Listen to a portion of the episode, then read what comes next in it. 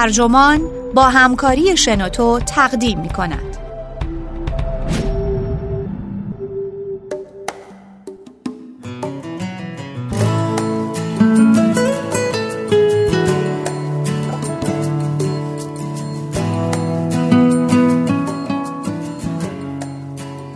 یوول نوآ هراری از زندگی انسان‌ها در سال 2050 می‌گوید.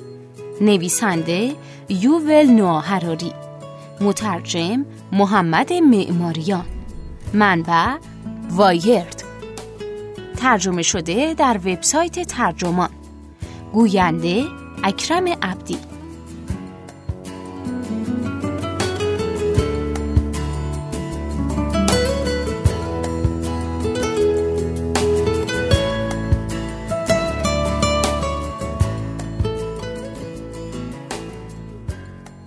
اگه امسال فرزندی به دنیا بیارید، سال 2050 سی و چند ساله خواهد بود.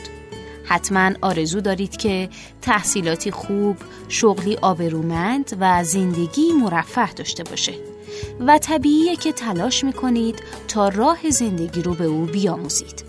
اما یوول نوآ هراری، مورخ جوان، معتقده بهترین کمکی که میتونید به فرزندانتون بکنید اینه که اجازه ندید به حرفاتون گوش بده، زیرا دنیای پیش رو چنان در حال تغییره که حکمت پیشینیان برای اون سودی نخواهد داشت.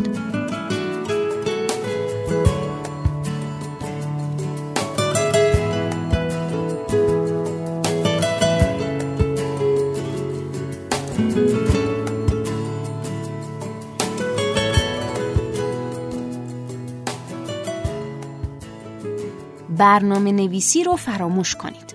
بهترین مهارتی که میتونید به فرزندتون آموزش بدید بازآفرینیه.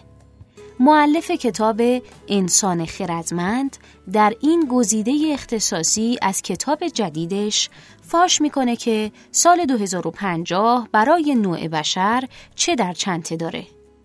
بخش اول: یگانه امر ثابت تغییر است. نوع بشر با انقلاب‌های بی سابقه‌ای روبروست. همه روایت‌های کهنمون خرد و خاک شیر میشن و تا کنون هیچ روایت جدیدی پدیدار نشده که جاشون رو بگیره. چگونه میتونیم خودمون و فرزندانمون رو برای دنیای آماده کنیم که اینچنین دستخوش دگرگونی‌های بی سابقه و عدم قطعیت‌های بنیادینه؟ بچه‌ای که امروز به دنیا میاد سال 2050 سی و چند ساله خواهد بود. اگه همه چیز خوب پیش بره، اون بچه در سال 2100 همچنان در قید حیاته و شاید حتی یک شهروند فعال قرن 22 هم باشه. چه چیزی باید به اون بچه بیاموزیم تا به او کمک کنه که در دنیای سال 2050 یا قرن 22 جان به در ببره و شکوفا بشه؟ اون پسرک یا دخترک به چه مهارت‌هایی نیاز داره تا شغل پیدا کنه؟ به فهم دوروبرش چه رخ میده و راه خودش رو در هزار توی زندگی پیدا کنه؟ چون هیچ کس نمیدونه دنیا در سال 2050 چه شکلیه، چه برسه به 2100، متاسفانه پاسخ این پرسش ها رو نمیدونیم. البته انسان‌ها هرگز نتونستن آینده رو با دقت پیش بینی کنن، اما امروز دشوارتر از گذشته است، چون وقتی فناوری به ما امکان مهندسی بدنها، مغزها و ذهنها رو بده، دیگه نمیتونیم درباره هیچ چیزی از جمله چیزهایی که سابقاً ثابت و ابدی به نظر می اومدن مطمئن باشیم. 1000 سال پیش، در سال 1018، مردم چیز زیادی درباره آینده نمیدونستن، ولی به هر روی خودشون رو قانع کرده بودن که قرار نیست مشخصه های اصلی جامعه انسانی تغییر کنن. اگه در سال 1018 در چین زندگی می کردید، می دونستید کار که به 1050 برسه، شاید امپراتوری سانگ سقوط کنه. شاید خیتان‌ها از شمال حمله ور بشن و مرض‌های مختلف شاید جان میلیون‌ها نفر رو بگیرن. ولی براتون روشن بود که حتی در سال 1050 اکثر مردم همچنان کشاورز و بافنده خواهند بود. حاکمان برای پر کردن صفوف لشکریان خودشون متکی به آدم‌ها خواهند بود. مردان همچنان بر زنان مسلط خواهند بود.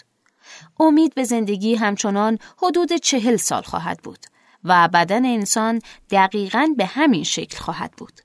لذا والدین فقیر چینی در سال 1018 برنجکاری یا ابریشم بافی به فرزندانشون یاد می‌دادند و والدین ثروتمندتر به پسرانشون یاد می‌دادند چطور متون کلاسیک آیین کنفوسیوس رو بخونن، خطاطی کنن یا سوار بر اسب بجنگن. و به دخترانشون یاد می‌دادند همسرانی با وقار و مطیع باشن. روشن بود که در سال 1050 همچنان به این مهارت‌ها نیاز خواهد بود. در مقابل امروز هیچ تصوری نداریم که چین یا مابقی دنیا در سال 2050 چه شکلی خواهد بود. نمی‌دونیم مردم برای امرار معاش چه خواهند کرد. نمی‌دونیم سازوکار ارتش‌ها یا دیوان سالاری‌ها چگونه است و نمی‌دونیم روابط بین دو جنس چگونه خواهد بود. احتمالاً برخی افراد عمری طولانی‌تر از امروز خواهند داشت و بدن انسان هم به لطف زیست فناوری و واسطه‌های مستقیم میان مغز رایانه شاید دچار تحولات بی‌سابقه‌ای شود. عمده آنچه بچه‌ها امروز یاد می‌گیرن احتمالاً در سال 2050 به دردی نخواهد خورد. همکنون بسیاری مدارس بر انباشت اطلاعات تمرکز دارند. این کار در گذشته معقول بود چون اطلاعات کمیاب بود و سانسور مکرراً حتی مانع همون جریان قطره شکانی اطلاعات موجود می‌شد. اگه در سال 1800 در مثلا یکی از شهرستان‌های کوچک مکزیک زندگی می‌کردید، سخت می‌شد اطلاعات زیادی درباره مابقی دنیا به دست بیارید. نه رادیو در کار بود، نه تلویزیون یا روزنامه یا حتی کتابخانه عمومی. حتی اگه باسواد بودید و به یک کتابخانه خصوصی دسترسی داشتید، به جز رمان‌ها و رساله‌های دینی، چیز چندانی برای خواندن نبود. امپراتوری اسپانیا سانسور گسترده‌ای روی متون چاپ شده محلی داشت و فقط اجازه میداد یه خورده از آثار منتشره گزینش شده از خارج وارد بشن. اگر در شهرستانی در روسیه، هند، ترکیه یا چین هم زندگی می کردید، تقریباً همینها صادق بود. وقتی مدارس مدرن پدیدار شدند که خواندن و نوشتن به کودکان می‌آموختند و واقعیت‌های کلیدی درباره جغرافیا، تاریخ و زیست شناسی را به آنها منتقل می‌کردند، نماینده یک پیشرفت شگرف شدند. در مقابل، در قرن 21 حجم عظیمی از اطلاعات روی سر ما ریخته و حتی سانسورچی‌ها هم تلاش نمی‌کنند جلوش رو بگیرند. در عوض مشغول پخش اطلاعات ناصحیح هستیم یا حواسمونو به چیزایی به درد نخور پرت میکنیم.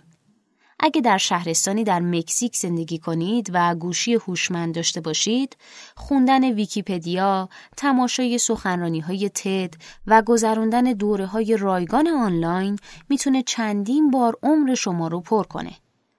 تصور پنهانسازی همه اطلاعات ناخوشایند به مخیله هیچ حکومتی خطور نمی‌کنه، ولی در سوی دیگه اشباع عامه مردم با گزارش‌های متعارض و فرستادنشون پی نخود سیاه چنان آسان شده که نگران کننده است. مردم سراسر دنیا با آخرین اخبار بمباران حلب یا ذوب شدن کوه‌های یخ قطب شمال فقط چند کلیک فاصله دارند. اما روایت‌های متناقض اونقدر زیادن که سخت میشه فهمید کدومشون رو میشه باور کرد. فارغ از این، بسیاری چیزهای دیگه هم در فاصله چند کلیک موجودن که تمرکز رو دشوار میکنه. و وقتی مسائل سیاسی یا علمی بیش از حد پیچیده به نظر برسن، وسوسه میشیم سراغ ویدیوهای بامزه از گربه‌ها، سخنچینی درباره سلبریتی‌ها یا هرزنگاری بریم. در چنین دنیایی اطلاعات بیشتر به واقع آخرین چیزیه که معلم باید به شاگردانش بده. اونها همین الان هم بیش از اندازه اطلاعات دارن. در عوض مردم نیازمند توانایی فهم اطلاعات هستند.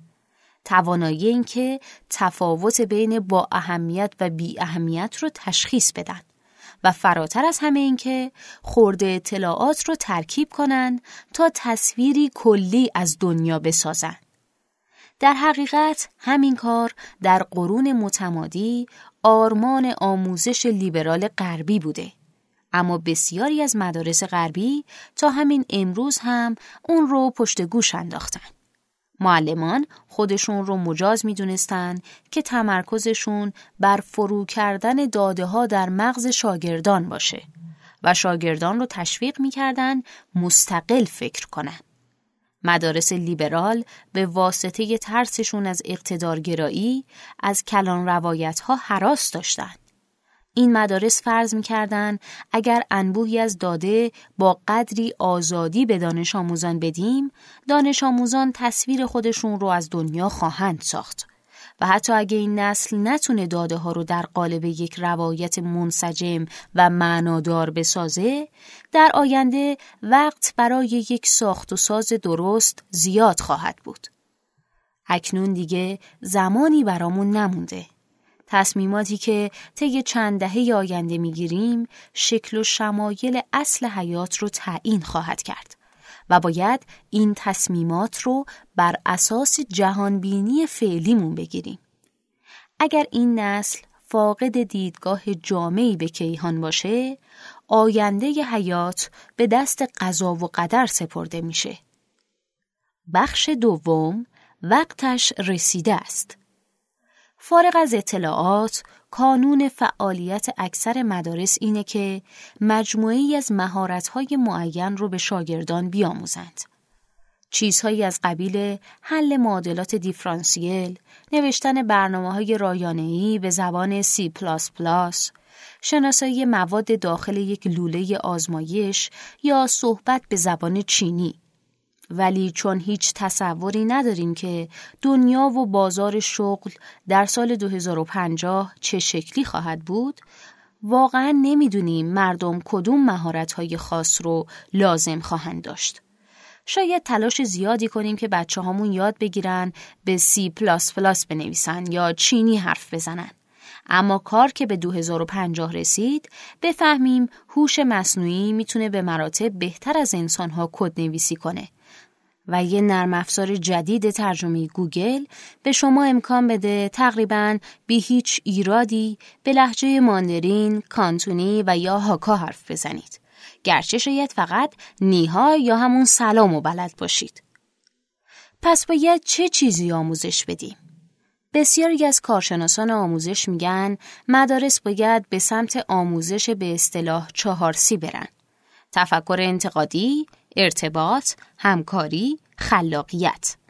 در یک بیان کلی‌تر، مدارس باید از مهارت‌های فنی دست بکشن و بر مهارت‌های همه منظوره زندگی متمرکز بشن. مهمترین مورد توانایی کنار اومدن با تغییر، یادگیری چیزهای جدید و حفظ توازن روانی در وضعیت‌های ناآشناست. برای اینکه پا به پای دنیای 2050 جلو برید، آفریدن ایده ها و محصولات جدید کفایت نمی‌کنه، بلکه فراتر از همه باید خودتون رو مکرر بازآفرینی کنید. چون با افزایش سرعت تغییرات نه تنها اقتصاد، بلکه اصل معنای انسان بودن هم احتمالاً متحول میشه. در سال 1848 مانیفست کمونیست اعلام کرد که هرچه ثابت و استوار است دود می شود و به هوا می رود. ولی آنچه در ذهن مارکس و انگلس بود، اساساً ساختارهای اجتماعی و اقتصادی بودند. تاریخ که به 2048 برسه، ساختارهای جسمانی و شناختی هم دود میشن و به هوا یا به ابرهای متشکل از بیت‌های داده ها میرن. در سال 1848 شغل میلیون‌ها نفر در مزارع روستایی از دست می‌رفت و مردم به شهرهای بزرگ می‌رفتند تا در کارخانه‌ها کار کنند. اما به شهرهای بزرگ که می‌رسیدن بعید بود جنسیت خودشون رو عوض کنن یا حس ششم به دست بیارن. و اگه شغلی در یک کارخانه نساجی پیدا می‌کردن، می‌تونستن انتظار داشته باشن که مابقی عمر کاریشون رو در اون حرفه بگذرونن. تاریخ که به 2048 برسه، مردم شاید مجبور شن با مهاجرت به فضای مجازی، با هویت‌های سیال جنسیتی و با تجربه‌های حسی جدید حاصل از ایمپلنت‌های رایانه‌ای کنار بیان.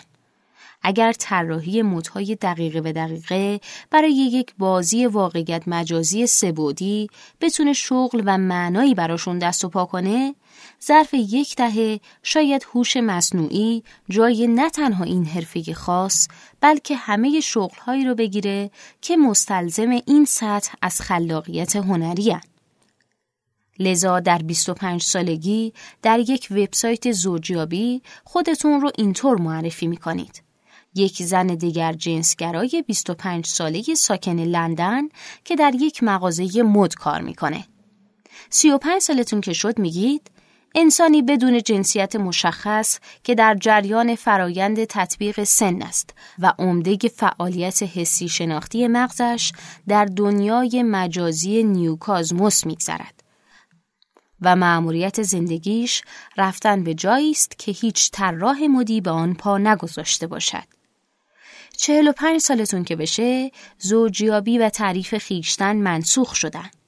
میشینید تا یک الگوریتم زوج بی‌نقصی رو براتون پیدا کنه یا بسازه.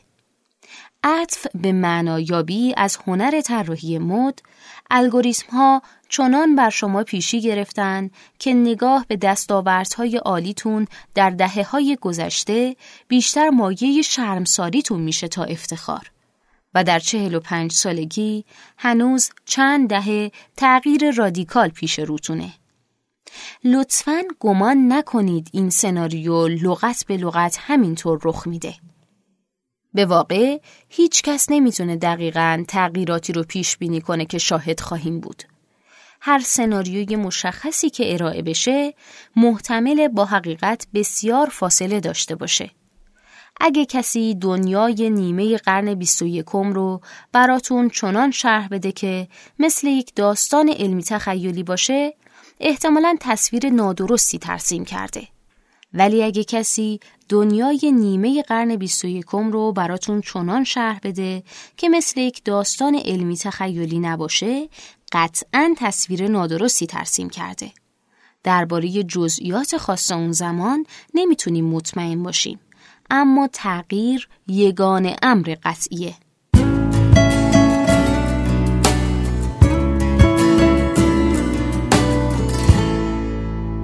این تغییر بنیادین لابد ساختار اساسی زندگی رو دگرگون میکنه، چنان که گسستگی برجسته ترین مشخصه ی حیات میشه. از ازل زندگی به دو بخش مکمل تقسیم میشد: یک بازه یادگیری و پس از اون یک بازه کار. در بخش اول زندگی شما به انباشت اطلاعات، پرورش مهارت‌ها، ساخت یک جهانبینی و خلق یک هویت باثبات می‌پرداختید. حتی اگه در 15 سالگی عمده وقت روزتون رو به جای یک مدرسه رسمی به کار در مزرعه برنج خانواده می‌گذروندید، مهمترین کارتون یادگیری بود. چگونه برنج بکارید، چگونه با تاجران حریص برنج که از شهرهای بزرگ میان مذاکره کنید و چگونه مناقشات با سایر روستاییان بر سر زمین و آب رو حل و فصل کنید. در نیمه دوم زندگی با اتکا به مهارت‌هایی که انباشته بودید، راهتون رو در دنیا پیدا می‌کردید. امرار معاش می‌کردید و در جامعه سهیم بودید. البته حتی در 50 سالگی هم همچنان چیزهای جدیدی درباره برنج، تاجران و مناقشات می‌آموختید. اما این آموخته‌ها صرفاً ظریفکاری آن مهارت‌های ساخت و پرداختن، در نیمه قرن 21 تغییر پرشتاب به همراه عمرهای طولانی تر این الگوی سنتی رو منسوخ خواهند کرد. زندگی در نقاط اتصالش از هم می‌گسلد و پیوستگی بین بازه‌های مختلف زندگی روز به روز کمتر میشه. پرسش من کیستم چنان ضروری و پیچیده خواهد شد که سابقه نداشته. این وضعیت احتمالاً استرس فوق‌العاده‌ای به همراه خواهد داشت، چون تغییر همواره استرس‌ساز و اکثر افراد بعد از سن معینی دیگه تغییر رو نمیپسندن. 15 ساله که هستید زندگیتون سراسر تغییره. بدنتون بزرگ میشه، ذهنتون رشد میکنه، رابطه هاتون عمیق‌تر میشن. همه چیز در سیلانه و همه چیز جدیده. سرگرم آفریدن خودتون هستید. این وضعیت برای اکثر نوجوانان هراسناک ولی در عین حال هیجان انگیزه. چشماندازهای جدیدی پیش چشمتون گشوده میشن و کل دنیا نشسته تا فتحش کنید. به 50 سالگی که برسید تغییر نمیخواید و اکثر افراد بی خیال فتح دنیا شدن. فلانجا بودم، بیسارکا رو کردم، پیراهن مربوطه رو هم گرفتم. ثبات رو بسیار بیشتر ترجیح میدید. چنان روی مهارت‌ها، حرفه، هویت و جهانبینیتون سرمایه گذاری کردید که نمیخواید دوباره از نو شروع کنید. هرچه برای ساختن چیزی سخت‌تر تلاش کرده باشید، بیخیال اون شدن و جا باز کردن برای یک چیز جدید دشوارتر میشه. شاید هنوز هم تجربه‌های جدید و تعدیل‌های جزئی رو بپسندید، اما اکثر اونایی که از مرز 50 سالگی گذشتن حاضر نیستن ساختارهای عمیق هویت و شخصیت خودشون رو بکوبند و از نو بسازن. این قضیه دلایل عصب شناختی داره. مغز بزرگسالان منعطف‌تر و تغییرپذیرتر از اونیه که در گذشته گمان میشد، اما باز هم چکشخاری اون کمتر از مغز نوجوانانه. متصلسازی دوباره نورون‌ها و سیمپیچی دوباره سیناپس‌ها بسیار پرزحمته، اما در قرن 21 ثابت براتون به صرفه نیست. اگه سعی کنید به یک هویت، شغل یا جهانبینی ثابت بچسبید، ممکنه عقب بیفتید، چون دنیا سود زنان از شما جلو میزنه. عطف به این که امید به زندگی احتمالاً زیاد میشه، شاید مجبور شید چندین دهه مثل یک فسیل سردرگم به سر ببرید. برای اینکه به دردی بخورید، از جهت اقتصادی و مهمتر از اون اجتماعی، حتی در سن کمی مثل 50 سالگی باید توانایی یادگیری و بازآفرینی مدام خودتون رو داشته باشید. از اونجا که غریبگی هنجار جدید زندگی میشه، تجربه‌های سابقتون و همچنین تجربه‌های سابق کل بشریت راهنمای چندان قابل اعتمادی نخواهد بود. هم تک تک انسان‌ها و هم کل نوع بشر روز به روز باید با چیزهای بیشتری سر و کله بزنن که تاکنون پیش روی هیچ کس نبودن.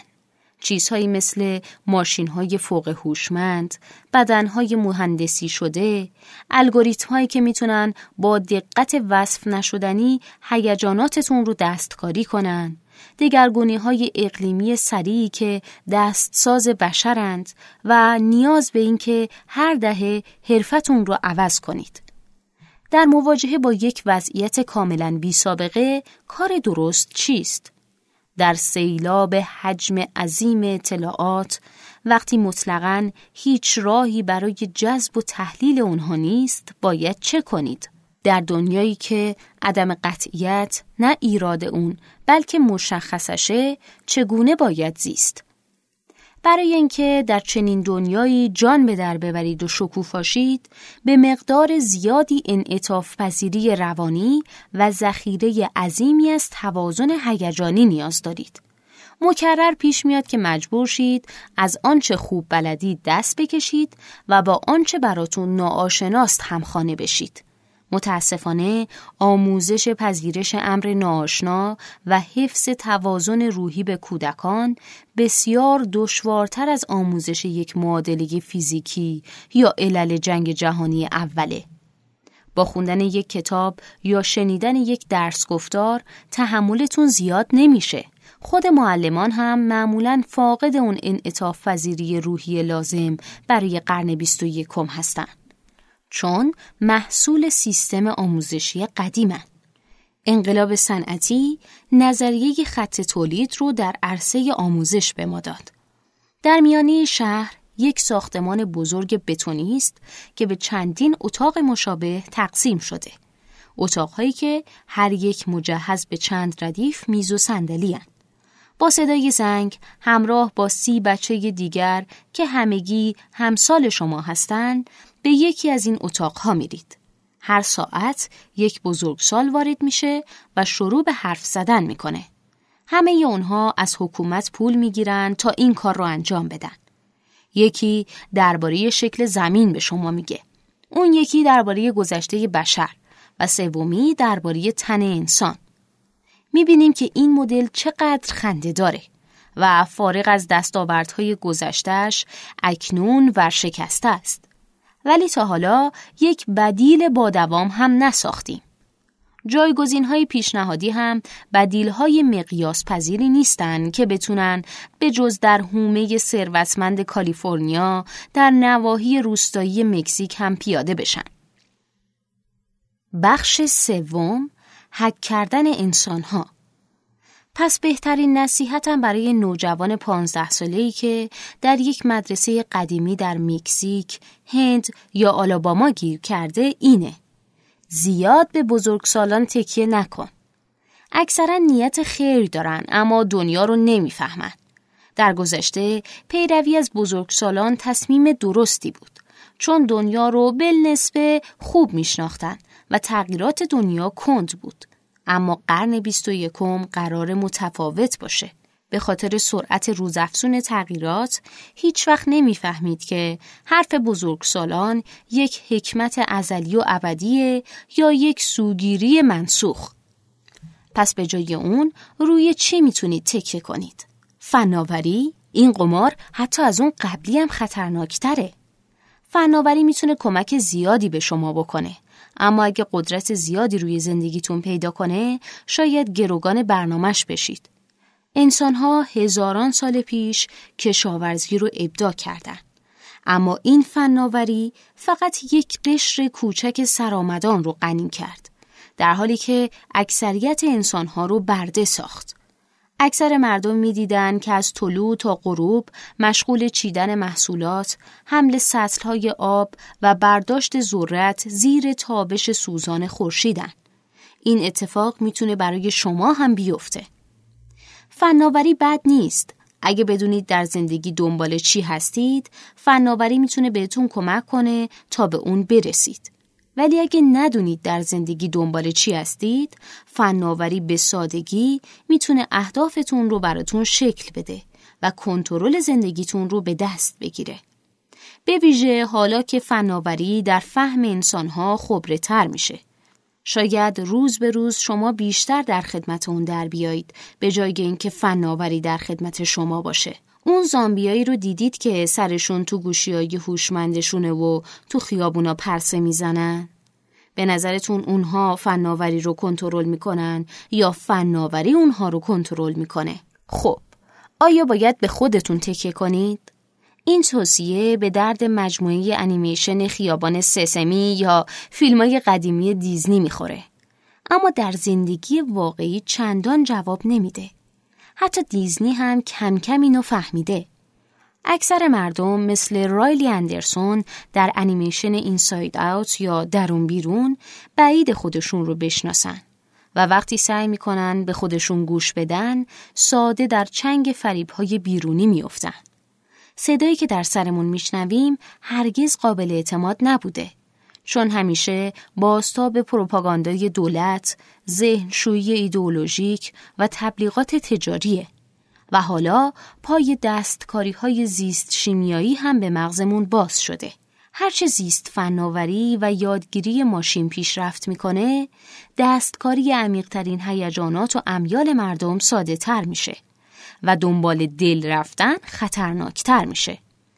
وقتی کوکاکولا، آمازون، بایدو یا حکومت میدونه که چطور ریسمان قلبتون رو بکشه و دکمه های مغزتون رو بفشاره، آیا باز هم میتونید فرق بین خیشتنتون با کارشناسان بازاریابی اونها رو تشخیص بدید؟ برای موفقیت در چنین کار مهیبی باید سخت تلاش کنید تا سیستم عاملتون رو بهتر بشناسید، تا بفهمید چه کسی هستید و از زندگی چی میخواید. البته این قدیمی ترین نصیحت تاریخه، خودشناسی. فلاسفه و پیامبران هزاران سال مردم رو به خودشناسی ترغیب کردند، ولی این نصیحت هیچ وقت به قدر قرن 21 ضرورت نداشته، چون برخلاف ایام لاوتسه یا سقراط حالا رقیبانی جدی دارید.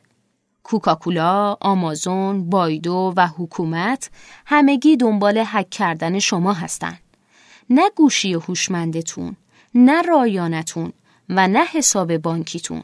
اونها مسابقه گذاشتن تا خود شما و سیستم عامل ارگانیکتون رو هک کنن. شاید شنیده باشید که در عصر هک کردن رایانه ها هستیم، اما این حرف حتی نصف حقیقت هم نیست.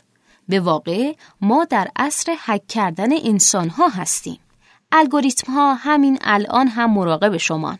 اونها مراقبن که کجا میرید، چی میخرید، با چه کسی ملاقات میکنید. به زودی تک تک قدم ها، نفس ها و ضربان های قلبتون رو هم رصد میکنن. اونها با اتکا به کلان داده ها و یادگیری ماشین شما رو روز به روز بهتر میشناسن. و آنگاه که این الگوریتم ها بهتر از خودتون شما رو بشناسن، میتونن شما رو کنترل و دستکاری کنن و دیگه کار چندانی از دستتون بر نمیاد. اون زمانی که شما در ماتریکس یا در چیزی از جنس نمایش ترومن به سر میبرید. بالاخره این نوعی مسئله تجربی و بس. اگر الگوریتم ها بهتر از آنچه خودتان میفهمید بفهمن که درون شما چه رخ میده، مرجعیت به اونها منتقل میشه. البته شاید با کمال میل مرجعیت رو تسلیم الگوریتم ها کنید و به اونها اعتماد کنید تا برای شما و مابقی دنیا تصمیم بگیرن. اگر اینطوره راحت باشید و خوش بگذرونید. لازم نیست کاری بکنید. الگوریتم ها ترتیب همه چیزو خواهند داد. ولی اگه میخواید قدری کنترل روی وجود شخصیتون و آینده زندگیتون داشته باشید، باید سریعتر از الگوریتم ها بدوید، سریعتر از آمازون و حکومت و پیش از اونها به خودشناسی برسید. برای اینکه سریع بدوید، با روبونه چندانی بر ندارید. همه خیال های باطل رو رها کنید، چون بار گرانی روی دوشتون هستند.